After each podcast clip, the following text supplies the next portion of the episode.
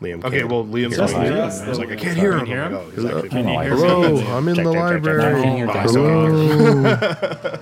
Well, no, it's, it's just me that seems to have problems. I don't know why.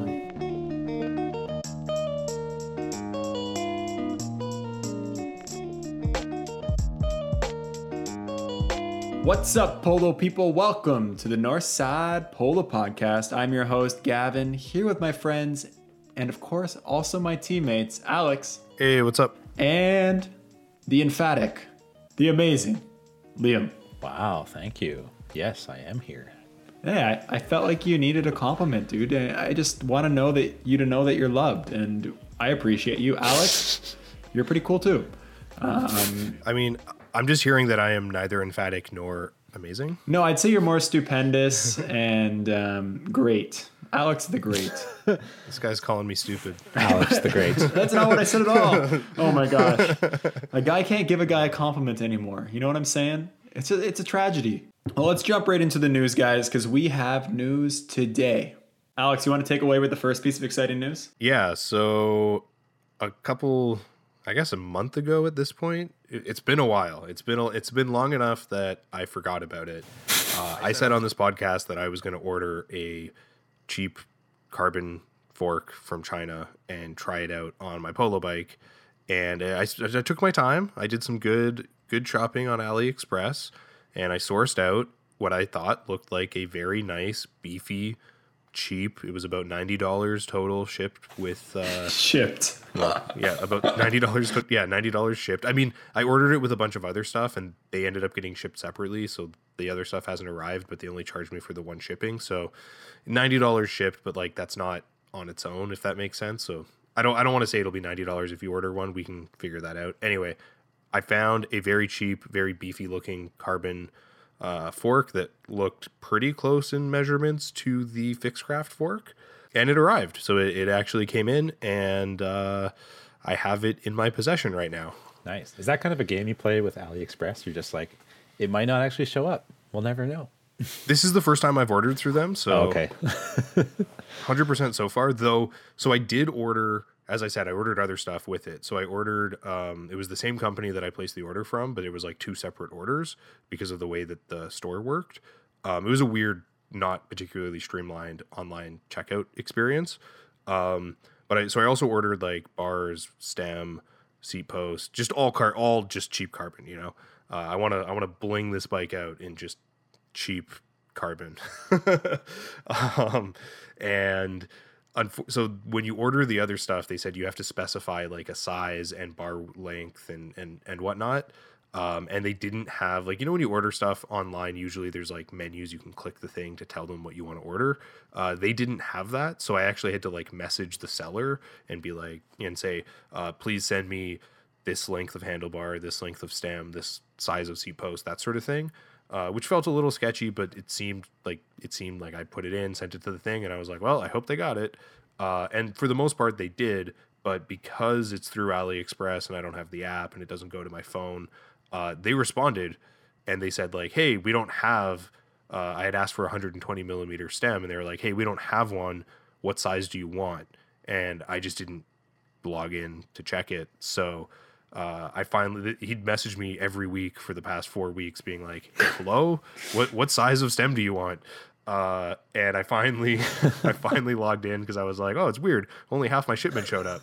And I saw all these messages, and I'm like, "Oh God, 110 is fine.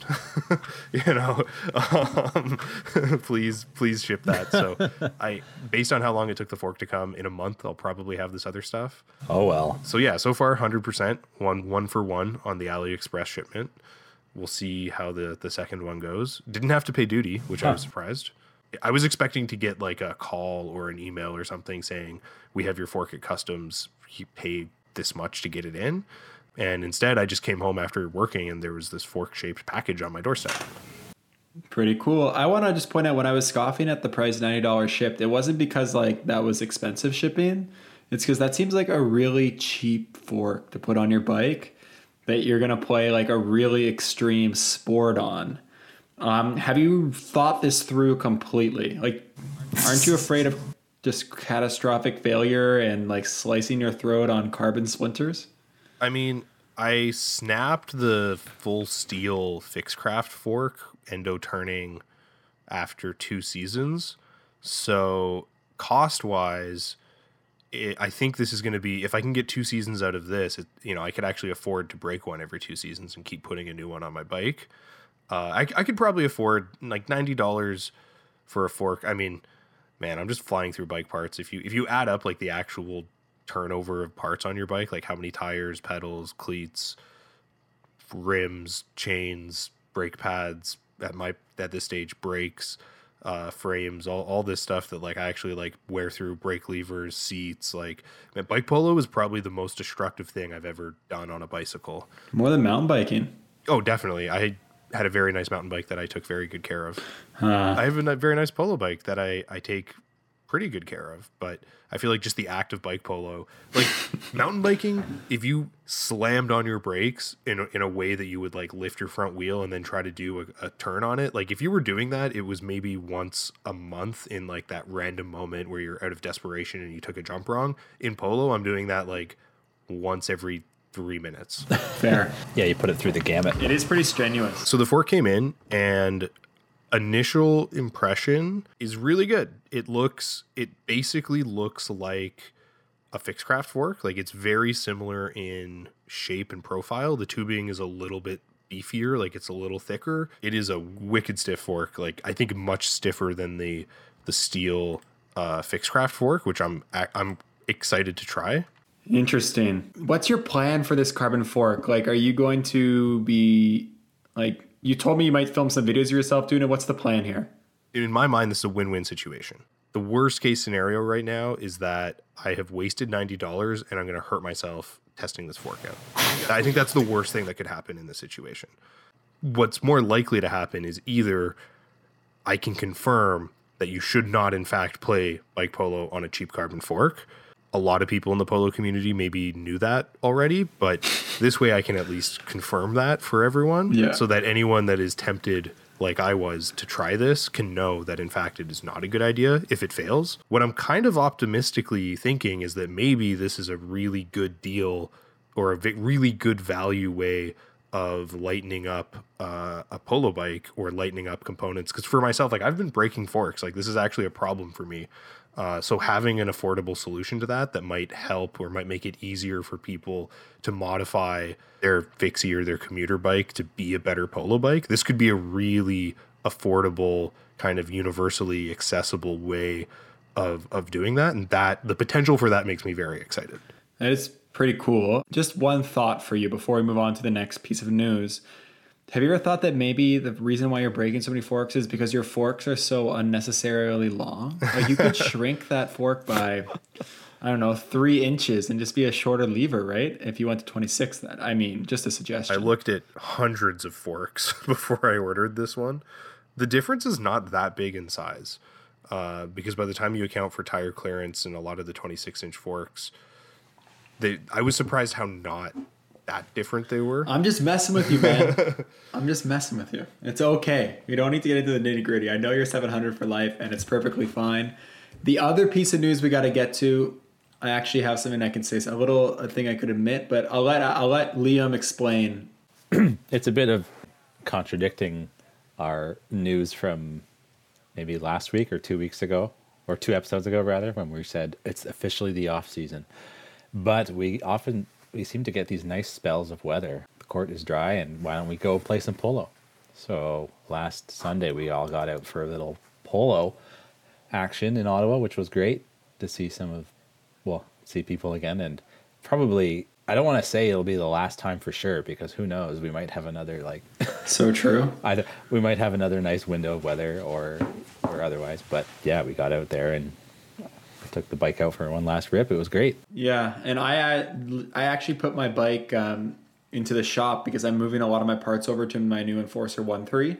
So my bikes are all in the shop. So I had to play 700C It happened. fixed gear bike polo, and it was just It was the best, wasn't it? it was weird. I I was stopping so many shots with my wheels; they were so big. Yeah. Now you see the power. power. I think I'd see more of it if my ratio wasn't so big and my fork wasn't so raked out on my fixie. But But there's a chance you could replace that with a cheap carbon one and get all the benefit. maybe, maybe. Yeah, you were pushing a big gear. The only edge I had on Gavin was the fact that he had to accelerate. Like it was harder for him to accelerate. And I was like, haha, I can beat you now. Did you get messed up by it being a fixie? Because that is the thing that I find the hardest to wrap my head around. I cannot shoot. Anytime I tried to play the ball when I, I played polo on a fixed gear, I try to I like stop pedaling and I just get bucked over the handlebar every time I make a play. No, I didn't get messed up by that. I don't know. I think when I'm playing polo a lot of time, especially when I'm practicing, I definitely put a premium on doing all my moves while coasting, while pedaling at speed, these kinds of things. So it, to me, it doesn't really make much of a difference. And I mean, I've been riding fixie commuter for like 10 years. So I don't know. I, I really don't see a difference. The cool thing was being able to like pedal backwards and ride backwards a little bit here and there. That was pretty interesting, actually. I, if I had a lower ratio of fixie, I, I'd be interested to see what it might be like to play on that. I, I know John Hayes talked, I guess last year or the year before, about potentially making a return to bike polo, but doing so as a left as a lefty, like just arbitrarily changing up how he's approaches the game just so that he can re-experience the learning curve and the fun of being a new polo player. Yeah. Uh, I wonder if fixed gear, like coming back, is like if I tried to play with my non-dominant hand on a fixie, if that would be a good way to like learn to be a rookie all over, you know? Maybe. I don't know. I think there might be some advantage to playing fixie. Maybe that's something we can talk about in another episode. Maybe we can get Zach on. Yeah, we should. I think he's one of the most prolific fixie players out there, especially on the East Coast. Why don't we uh, get to this main topic? Because I'm kind of I'm ready to move on and talk about this. I, I think we could just pass on this main topic. Oh my gosh, that's so brutal. And the audience will understand why in a second. I apologize to all the listeners who had to deal with that pun. Um, I wish Alex had passed on the opportunity. Okay. so I've been asking to do this topic since day one. It's something that I guess I don't know if I feel super passionately about, but I think it's something we should talk about. I'm of a strange opinion in bike polo, and I think passing in general is one of the most overrated things in bike polo We have to play with this guy. hear me out before you start judging me and calling me a terrible team player, which has happened in the past when I raised this opinion out. I just think that a lot of people, especially in north sides, they watch ice hockey, they watch the NHL, and they go, wow, look at all the passing, the cross passes. Whoa, two on one break. He passes across, the goalie can't cover it. And they think that's the same thing that we're doing in bike polo. And it's just absolutely could not be further from the truth receiving passes and passing in bike polo is way harder than in hockey because of the directionality of our bike control, the surfaces we're passing to and from, the whole handedness. Like if you're passing, like if you're two righties doing a cross pass, one of you has to be passing through your bike, which is something no hockey player ever has to experience. And they can stop way better and go backwards if they want to. It's just it's just a way better thing to do in hockey than it is in bike polo. Yeah. I just think we overpass in a lot of cases, and there are some passes in particular that I absolutely hate. I think the points you bring up are pretty valid. The way I think of it, I kind of bring it back to the way that we were talking about uh, offense, and the, when we talked, we broke it down to shot percentage. In, in a situation where you can make a pass to a teammate, the hope is that like the only situation you should be making a pass to a teammate is where doing so prevents a turnover or dramatically increases the scoring percentage. And it has to be a dramatic increase because you're anytime you make a pass, you risk a turnover, right? The worst pass in bike polo, it might be one of the most common passes, and it absolutely drives me crazy. Is two righties going up the wings of the court. One has the ball, and they try and cross pass it, and they're both facing their opponent's net. I have seen so many amazing teams lose games where that pass gets picked off two or three times, and it's an immediate two on one the other direction. That's assuming the third player's even back. Yeah, true. Sometimes it's the last back that they're trying to pass to, and they're both facing the same direction, and then it's just an open net. Yeah, and it just becomes an immediate breakaway. And I've seen so many good teams lose by trying to do these cross passes. And I'm just like, why are we doing this? Like, passing is so hard. And the average bike polo player is nowhere near as good as the average NHL player. So when you're watching those ice games, they're so much better at hockey than even the best bike polo player is at bike polo. And passing's still hard for them. It still triggers a lot of turnovers. And for us to think we can do that on a bike at our like amateur level, it just seems really naive to me. And uh, quite frankly, I think all the bike polo teams that I played on could have stood to pass a lot less. When you think about like what can go wrong in a pass, the actual how I make contact with the ball, just knowing me, I'm gonna mess that up a decent amount of the time. Maybe maybe one in five, maybe not like that much, but at least like one in five of the times I try to go for a pass, it's going to be 20, 30 degrees off target and just completely miss the target, right? The passes that I do hit on target, there's a decent chance it like hits a rock or the ball spins or like something weird happens and it doesn't quite end up on the mallet of my teammate. Then one of the hardest things that I, I struggle with the most in bike polo is receiving a pass, especially at speed. So hard. It's so hard because you can't cradle a ball. Like it's so much easier to cradle a ball in hockey. A soccer balls, they're soft balls. It's easier to catch and receive a pass. In bike polo, first of all, our balls warm up, so it's an unpredictable uh, how bouncy that ball is going to be, and it changes over the course of a game. So knowing how hard to tap that ball to settle it down and to get control over it quickly is, I think, I think that's one of the most underrated and most difficult things to do in bike polo. There's one player that comes to mind when I think about receiving passes in Northside, and that is uh, Brody Barry from Ottawa. His elite skill is pass receiving. What he does better than anyone is receiving passes. It doesn't matter if it's behind him, in front of him, he'll get it on his stick. Just unlocks the offense in so many ways, especially when you're playing a more pass heavy system. But yeah, I, I agree with you, Alex. Like receiving passes is one of those really difficult skills and really difficult to practice skills especially when you're two righties and you're going up on the team together. If it's a lefty and a righty and you can both have the arm on the inside, it's a little bit easier, I can understand. But when you're trying to receive a pass across your bike, like it's so hard. What's the alternative though? Like if you're saying like, well, we just shouldn't pass the ball. Don't pass. Just don't pass. I'm just saying it makes it a lot easier for defenders than saying, well, we can just double this guy because he's not going to pass. You know, it's the same thing in like football, like not soccer football, but American football. They're very different games, but you know, the tradition was always to run the ball because passing was too risky. Nowadays, the pass offense is so potent that it's like part of the game. I know the two aren't exactly like comparable because of the dynamics of the sport and stuff, but if you don't have a sort of pass offense, then it really limits your output, I think. No, I, I think that's a good comparison because you can see in the NFL or even at the college level, like teams that have a quarterback that is a threat to throw even if they end up running the ball 90% of the time, having the threat keeps them on their toes. It forces the defense to respect the threat of the throw. Yeah. And I, I think that's more the role that passing should play. In the situation where the other team shamelessly double commit on you, be able to pass. And those are the situations where passing shines, right?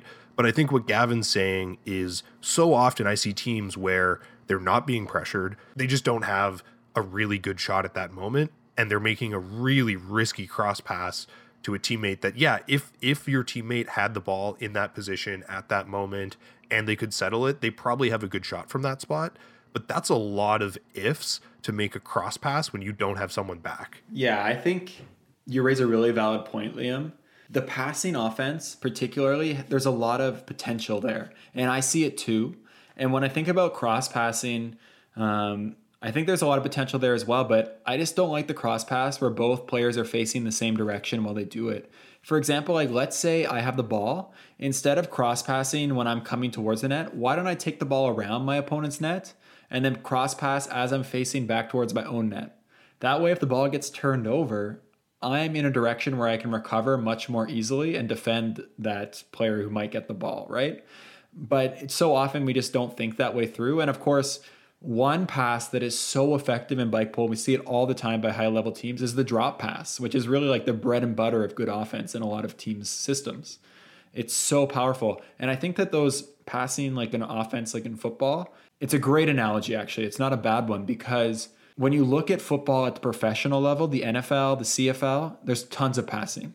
When you get to the high school level or the youth football level, passing decreases significantly and it's just about like maybe if we had professional athletes playing um, bike polo and they devoted their lives to it maybe passing would be a much more effective strategy and could open up the game in ways that we don't have right now.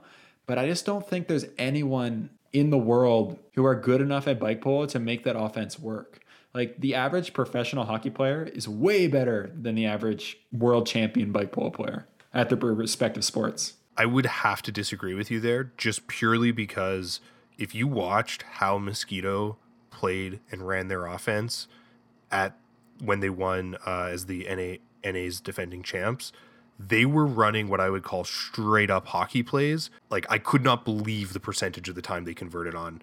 Like like it felt like they were taking sh- I would call them shots, not even passes off target that were being deflected in. And like if you can execute at that level of precision that consistently, then I would say that you are playing like a hockey team and then like by all means play like a hockey team. Um, I think maybe people can do that, but I also feel like if you can do that, you know you can do that and you're not listening to us for advice. That's true. We got to know our target audience here, eh? But maybe in that case, then it's a bad thing to say like, don't pass at all because obviously, if, if people are playing at that level, maybe that's something we should be striving for, and it's something we should be practicing right? A big example I've seen is like in youth basketball, the coach is like, don't put the ball between your legs, don't put the ball between your legs, pass, like fundamentals. But then those kids on those teams grow up and they don't have the skills that they need to succeed at the next level. So maybe we should be coaching more passing. I don't know. I just am really sick of that cross pass in particular. And maybe I need to back off my take a little bit because I love drop passes and I love the like wrap around the back of the net cross passes. But uh, just smarter passes, looking at how bikes are positioned when you make the pass, because if it does fuck up, like let's have a backup plan, you know? I wouldn't say that passing is overrated. Well, I think sorry, I think passing is overrated because people do it too much, but I think that some passes are far riskier than others. People should, you know, play accordingly. Like if you're in a tournament game and you're trying hard to, you know, you are trying to play and you're doing your best to win and you're trying to be competitive, recognize when you're making a really risky pass. Sometimes it's going to be worth it. Like if you're down and you're playing a team that is maybe better than you and you're not breaking their defense and you need to pull something out and they're covering you too closely, like, yeah, maybe taking a risky pass is what you're going to need. But recognize that you're taking that risk when you do it. The classic drop pass that I love is when I can bring the ball forward in front of my wheel, but I have my body between me and the defender and I turn and I, I sort of threaten to just drive down the the right side of the court. And if they don't cover my front wheel with their bike, I can just ride past them, right? If they roll forward to cover my front wheel, which almost every good defender will do, and my teammate is behind me, I can just drop the ball off and they can cut down the left side. And the defender's already committed on the right. It's such an easy play to execute. And I'm not really passing, I'm just stopping the momentum on the ball and riding away. Yeah, you're setting up a one on one for your teammate, basically. And if they can beat that one defender and get a good shot, then you're getting high percentage looks almost every time you run that play.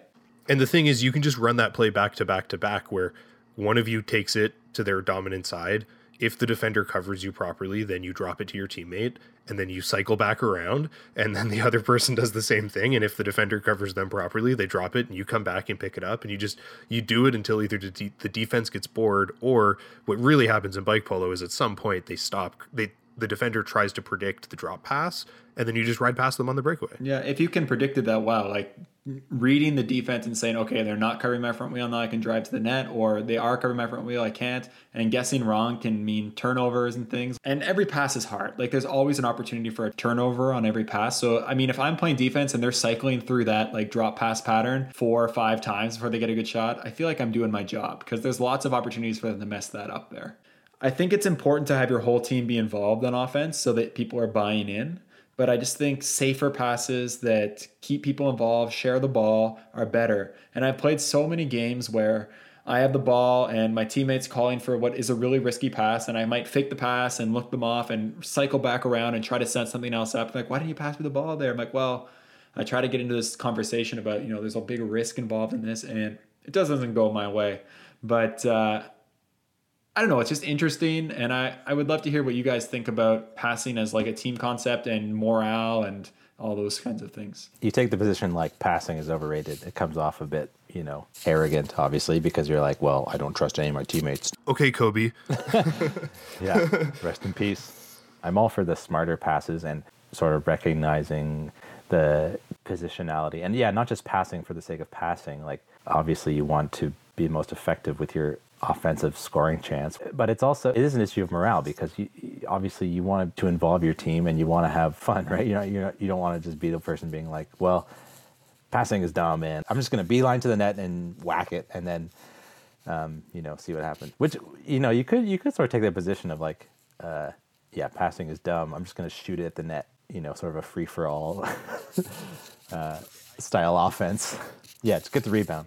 Just go get my rebounds. The the thing that I take issue with when it comes to team morale, and I can say this from experience as Gavin's teammate, never getting passed to in tournaments. What? What? what what I do if I'm up with him and I know that he wants to play sort of an isolation offense, that doesn't mean that I'm doing nothing just because I don't have the ball and Gavin does and we're on offense. Like we've talked about stories with Elias where just because I don't have the ball, like I can try and set a moving screen for him so that he can be even more effective and we don't need to rely on that pass, right? Just because your teammate has the ball and they're not passing to you doesn't mean that you're not part of the offense. You can still be doing a lot to generate goals and opportunities for your teammate. Like setting a moving screen is one of the things you can do. Oftentimes, there's two defenders, so they're one of them is going to be covering you. So positioning yourself in a way that that second defender has to choose between covering you or double teaming. Like, don't let them cover both, and don't let that second defender clog up a potential shooting lane. Force them to choose. Like, they're either going to cover me and be useless to this play and leave the other leave the other defender on an island, uh, or force them to uh, to commit to the double team, and then you are an open pass that's it's way easier to pass to someone that's wide open too right? Such a good point around the gravity of players right? And what i mean by gravity is that player's ability to pull in defenders even when they don't have the ball right? So if i'm coming down the court and let's say i'm a player with a lot of gravity um, even if i don't have the ball certain defenders might say, okay, I have to be close to that guy because he's a big scoring threat or she's a big scoring threat and we don't want them to get the ball. So they'll naturally shade over more, and that makes them not be a second goalie or double team, puts them out of position if their teammate gets beat. And that's a huge thing. You know, you can set screens, you can use your gravity, you can move off ball in a dynamic way to threaten drop passes. Like so many times, I'll come around, swing around to do a drop pass, and my teammate won't drop the ball to me, but their defender thinks they're going to because I have this level of gravity. And then my teammate now has an open lane to the net, right? And it's not because they passed to me or we did anything. It's simply because my off ball movement drew that player away because they thought we were going to drop the ball um, when we didn't.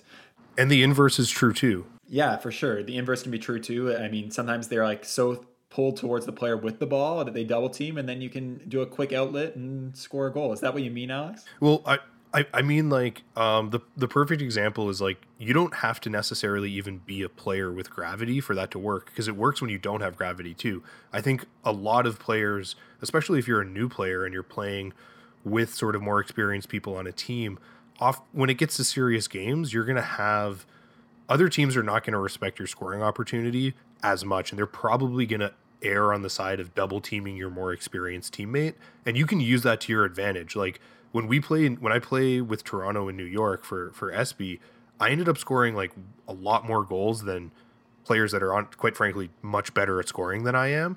And I think a big part of that is because if I'm on a line with Adam and Nico, a lot of the time the defense just wouldn't cover me.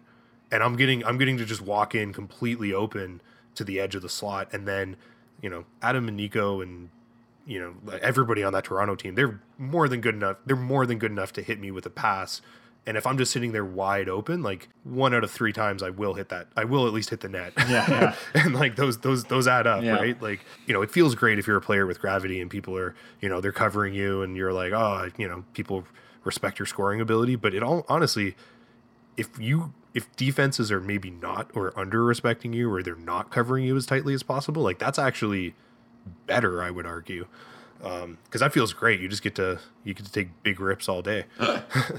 One thing I will say that bothers me a lot is, well, I guess it doesn't bother me, but it's just advice I can give to newer players. Maybe is like when you don't have the ball, think about what you're doing to help out your teammate with the ball. It's not necessarily, I think in bike polo in particular, it's not necessarily the person with the ball's responsibility to get you the ball. Your responsibility is to put yourself in a position where you're making the defense make a decision, right? So if you're just sitting by their net and the other person has the ball and you're expecting them to pass to you and you're just stop tripoding, you know, five feet left of their net, your teammates on the right side, and like cross pass, I'm open, cross pass, I'm open. Well, like the lane to that pass isn't always there. And even if it is, it's kind of a risky pass because all the goalie has to do is poke check the ball and then they have a breakaway the other way, right?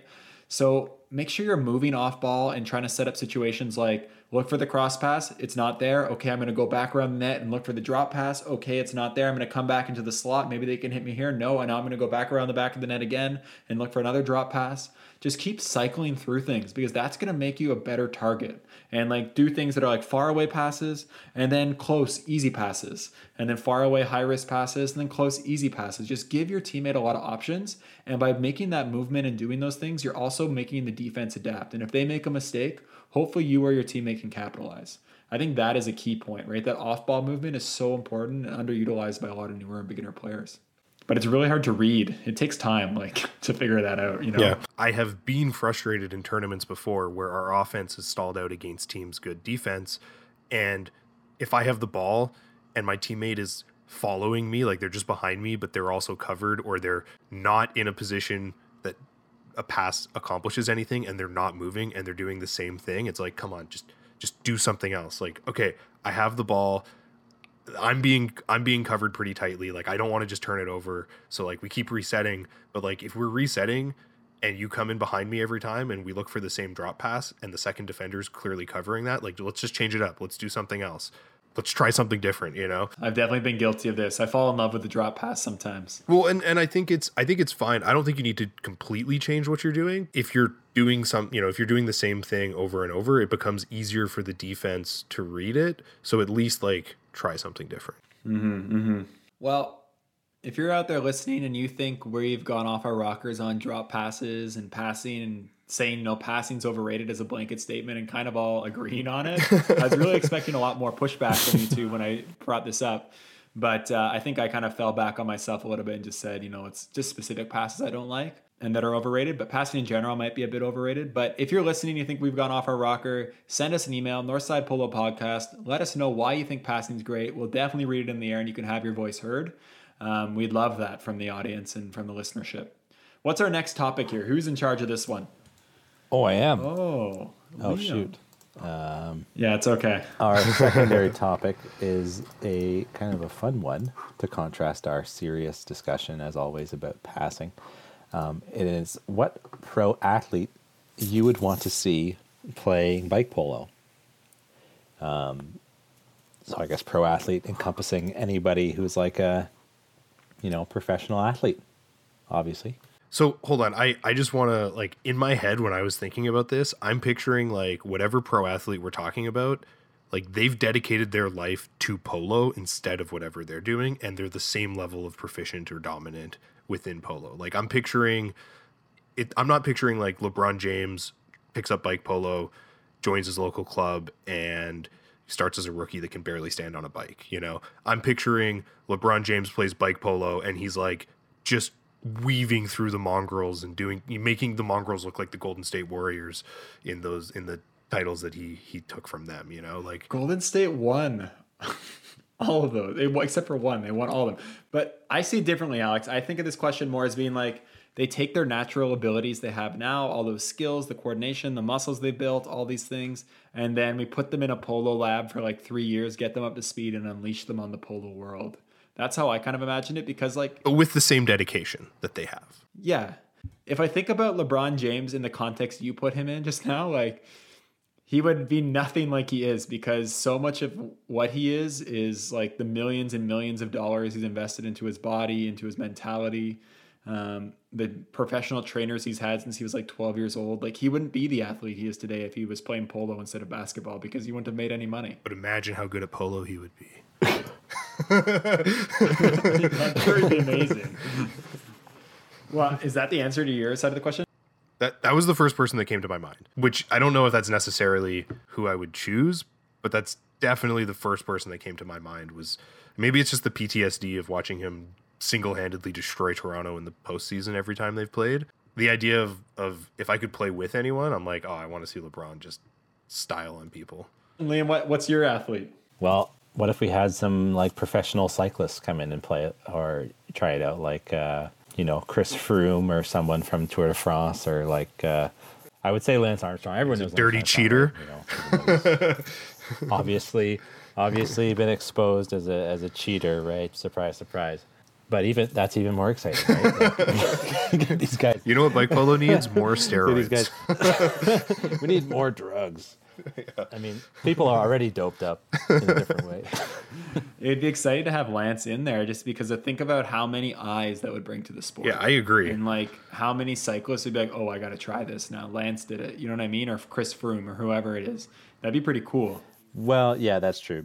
The cycling is sort of uh, secondary to the like you know general sport. Like I think of like yeah, cycling as to like playing a court sport where you have like court awareness, right? Like obviously those people that are like played hockey or or s- basketball or any other like sport that's played in an arena would have an edge to someone who's like a long distance runner or a you know long distance cyclist. I'm gonna say it. I think LeBron James would be way better at polo than Lance Armstrong. Even if you just took them right now and gave them a month to practice, Oh, yeah. I think LeBron would be way better than Lance. Even though Lance has been on a bike his whole life.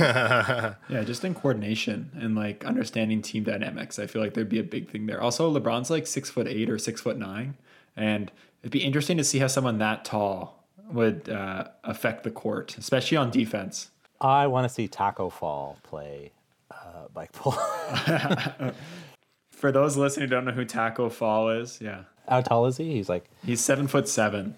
He's Yeah. huge. He plays for the Boston Celtics. Well, he sits on the bench for the Boston Celtics, but maybe he'll see some minutes. no, he's year. he's played he, a he bit. sits on the bench, but he also uh, supports the ceiling at the same time because he's that tall.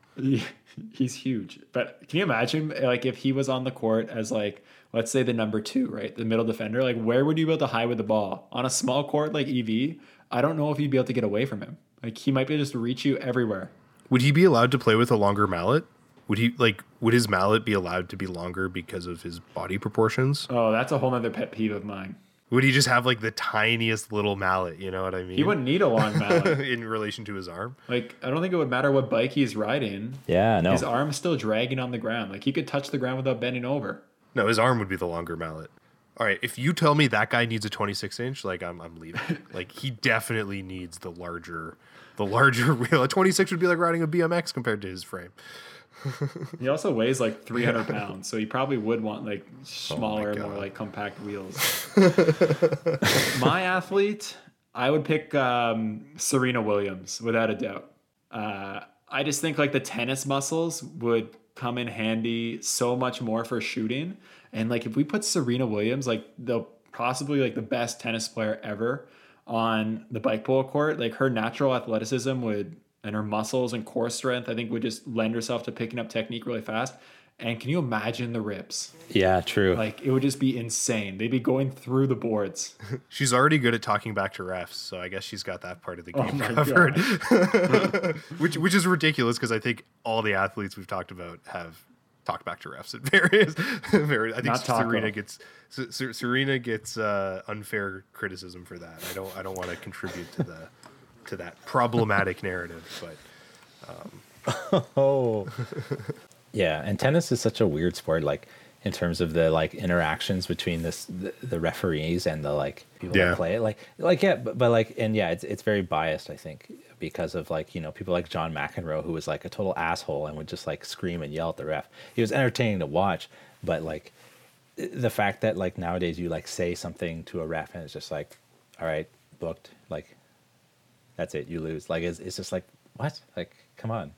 What about people like um, Danny MacAskill or whatever that guy's name is? yeah, that that that guy Oh, was on yeah. my list because That could be cool. I, I just I would love I actually brought up I was looking up like uh pro flatland BMX champions. Uh like I don't know how to even say this guy's name, Dominic uh Nicol Nicoloni. Hey, flatland BMX world champions. I just want to see someone with that level of bike control and I think Danny MacAskill is in that conversation. I want to see what they could do to the game. Like I I I don't know what but they would they'd like play goal from like standing on top of the net and just like hopping down. Like that guy could bunny hmm. hop of the net, right? Yep. Like maybe like that's how you set a moving screen. You know what would have been the, the best spot to test this is would have been at the bike show for where Great Lakes Winter Classic was, right? Because you had a lot of these like flatland BMX and like pro BMXers and cyclists already there. If we could only have like, obviously it was like only a weekend and we were worried about to just like have trials for everybody. But if we could get some of those guys to come and just like try out polo, I think that would have been really cool. I think that did happen a little bit in some of the Oh, yeah? earlier years. Like they came and checked it out, but that was that was before my time. People they talked about it a bit.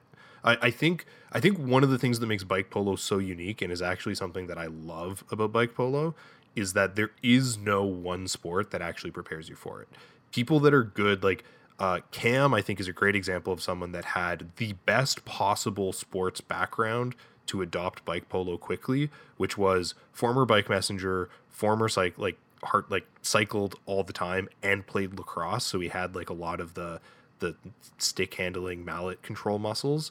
Uh, and it still took him like two or three years to get up to a tournament level because it's just such a Yeah, it's totally. such a unique thing. Like even if you have control over your bike, it take like it takes people that are that like race mountain bikes. It takes people that do other that are serious about other cycling disciplines. It still takes them a year or so to get used to the weird handling of doing everything with one hand and all the weird like t- quick turning and stuff because it's just unique even within cycling. And then as far as like balls like uh, court sports go, having to control the ball with one hand at the end of the stick is so hard. Like it is so much harder to control a ball in bike polo than it is in almost any other sport that I've seen that, that uses that type of format, right? Yeah, well, just think about the conversation we had about receiving passes. Like when you're playing basketball, like how do you receive a pass? You catch a ball that's been thrown at you. This is something you've been doing since you were a baby in most cases. But uh, in bike polo, like while you're riding a bike, holding a stick, you're gonna try and like receive a ball. It just is way more foreign to most of us and completely different than what we're used to, which is one of the big challenges. You heard it here. Bike polo's harder than basketball. Uh, yeah, I'd say so. Probably from a basic skill level, yeah. Like entry level skills, for sure, it's harder. Yeah, that's right. I'm challenging you, LeBron. Come out and let me style on you in bike polo. That would happen for like a month. You know that, right? Like in two months, he'd be he'd be better than us, but maybe more than two months. I don't know. I'd love to see it happen. I would love to see it happen. LeBron, if you're listening, come to Toronto. Yeah, I'm pretty sure he listens to this podcast. yeah. It'd be good to get him in Toronto. He could join the Raptors. Maybe they'd uh, do okay then. Hey, that's the hope, be like right? We're trying to get him in. Toronto. That'd be fantastic. That is my favorite trade. That is my favorite timeline for the NBA 2021 season. LeBron to Toronto. On that note, let's get to the beer point. What's the beer point this week, my friends? Well, this week it might actually have something to do with beer because we're talking your favorite courtside beverage. Ooh, good question. This is a really tough one because I, I I have like a go to like I, I'm a Caesar guy. I love uh, for those for those non Canadians in the audience, a Caesar is basically a Bloody Mary with clamato. Um, there's other stuff in it too, like Worcestershire sauce and some other. You know, I I'm not a bartender, so I don't actually know how to make a good Caesar. I just know how to appreciate a good Caesar. Um, but that's not a courtside drink. Like that's Yeah, that's like the like, come be- post. that, that's crazy. That that's crazy. That's crazy. That's the post tournament at the bar drink. Okay, I know that Nico's answer would be a Michelada. No doubt about it. That comes to mind as a, a classic polo drink for for someone else. What is my? Oh man, this is tough. Liam, you introduced the topic. What's yours? Oh, okay. Uh, well, I have to say either grapefruit La Croix or I don't know. I, I flip flop on beer all the time. I just get whatever is like convenient, whatever whatever is on sale at the beer store. That's pretty much it. Just so the listeners know, we have these questions well ahead of time. Yeah, we just don't. We do we prepare, don't prepare for anyway. these podcasts. we just, in the heat of the moment, you know, we just forget what we wanted to say. For me, easy answer piping hot milk. Oh like 3.25% piping hot, foamy milk on a hot summer day. I was ready for you to say water. I was ready for you to be like, I love just a nice cold water because I'm. I was not ready for hot milk. Like almost cream, honestly. You know those Sunday afternoons when it's like 30, 40 with the humidex? I just open up my thermos full of hot. Uh, I'm just messing around. to be honest, like I'm pretty boring when it comes to drinking on the sidelines. Like very rarely do even drink alcohol. Um, maybe if my team's doing real bad in a tournament, I might crack a beer. If it's a Sunday and um, someone is and we've been eliminated, I'll definitely start drinking. Um, That's when I know it's over. Is when Yeah. Gavin starts drinking Yeah. for Yeah. th- that's definitely a sure sign. I, I don't know. I usually save the drinking for the party. I don't like it on for when I'm playing polo. But um, honestly, for me, it's probably just um, some kind of carbonated water beverage, maybe lightly flavored. Like um, bubbly does a decent job. The bubbly cherry, dark cherry flavor is pretty delicious. That's pretty refreshing on a hot day. And whatever coffee is courtside at a tournament, that's also a go-to. Especially when you're hungover Sunday morning from the Saturday night party. Whatever free coffee they have on the sidelines, I'm just drinking that. If it's empty by like 10 a.m., you guys can come find me. It was probably me that did it. Okay, okay. I know what my favorite courtside drink was, and it was a one-time thing, and it was it was hilarious. Uh, I was at this was in Milwaukee after we'd been eliminated, and I was already quite drunk.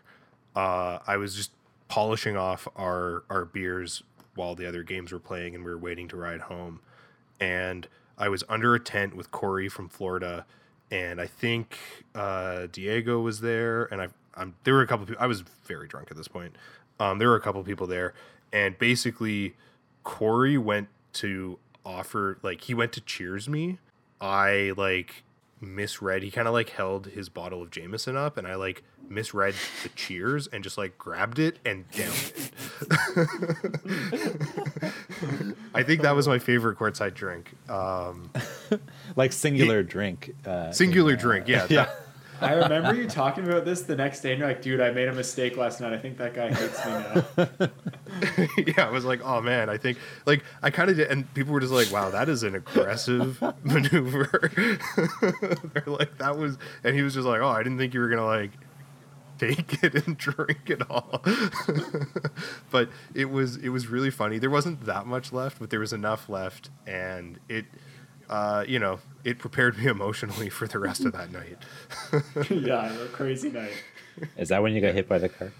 Yeah, we got hit by a car on our way home. Oh. Well, I, I did. I Gavin didn't. Yeah. I didn't. The most drunk of all of us was fine. I had had like two beers, got totaled by a car, but that's okay. We Fucking survived. hell. yeah. We survived. Okay, Liam, you we never got your answer. What is Yeah, it? no, I said uh, uh, Pamplemousse La Croix. Okay, fair enough. Sorry, I forgot. and uh, whatever whatever cheap beer is on uh, whatever cheap beer is on sale at the beer store. Although I have been getting a, I've been getting a taste for nice fine German lagers, vis-a-vis uh, Justin. That's a gateway drink. Yeah, Justin loves the Bitburgers and the Muncher Gold. That's the problem with the Ottawa court is that like we can't really. It's so wide open, and the sandwich shop is so well visited by police that we really can't have just have like massive keggers in the park. You know what I mean? Especially next Well- to like the children's playground. No, I don't think you could do that even if you were in a, I mean, secluded area. Maybe, maybe at Well. some of the courts, like Alexander might be able to get away with it. Yeah, but definitely infringing some uh, liquor laws there. No doubt about it. The the other thing I love is Toronto's been starting this thing where someone will just bring like a two four to, to pick up. Uh, sometimes you know it's usually me. Actually, I should I shouldn't even say that. It hasn't been me in a long time. Like not just because we haven't played, but like other people have done this. Um, so I shouldn't even say that. It's shared in the club. Like people will just bring a case of beer with the expectation of sharing it throughout the the club, and then usually when the lights go out, because that's when we stop playing in Toronto, uh, the lights go off because they're on a timer, and then like we just hang out on the court and finish whatever was in the pack, and like those are some of the best hangs.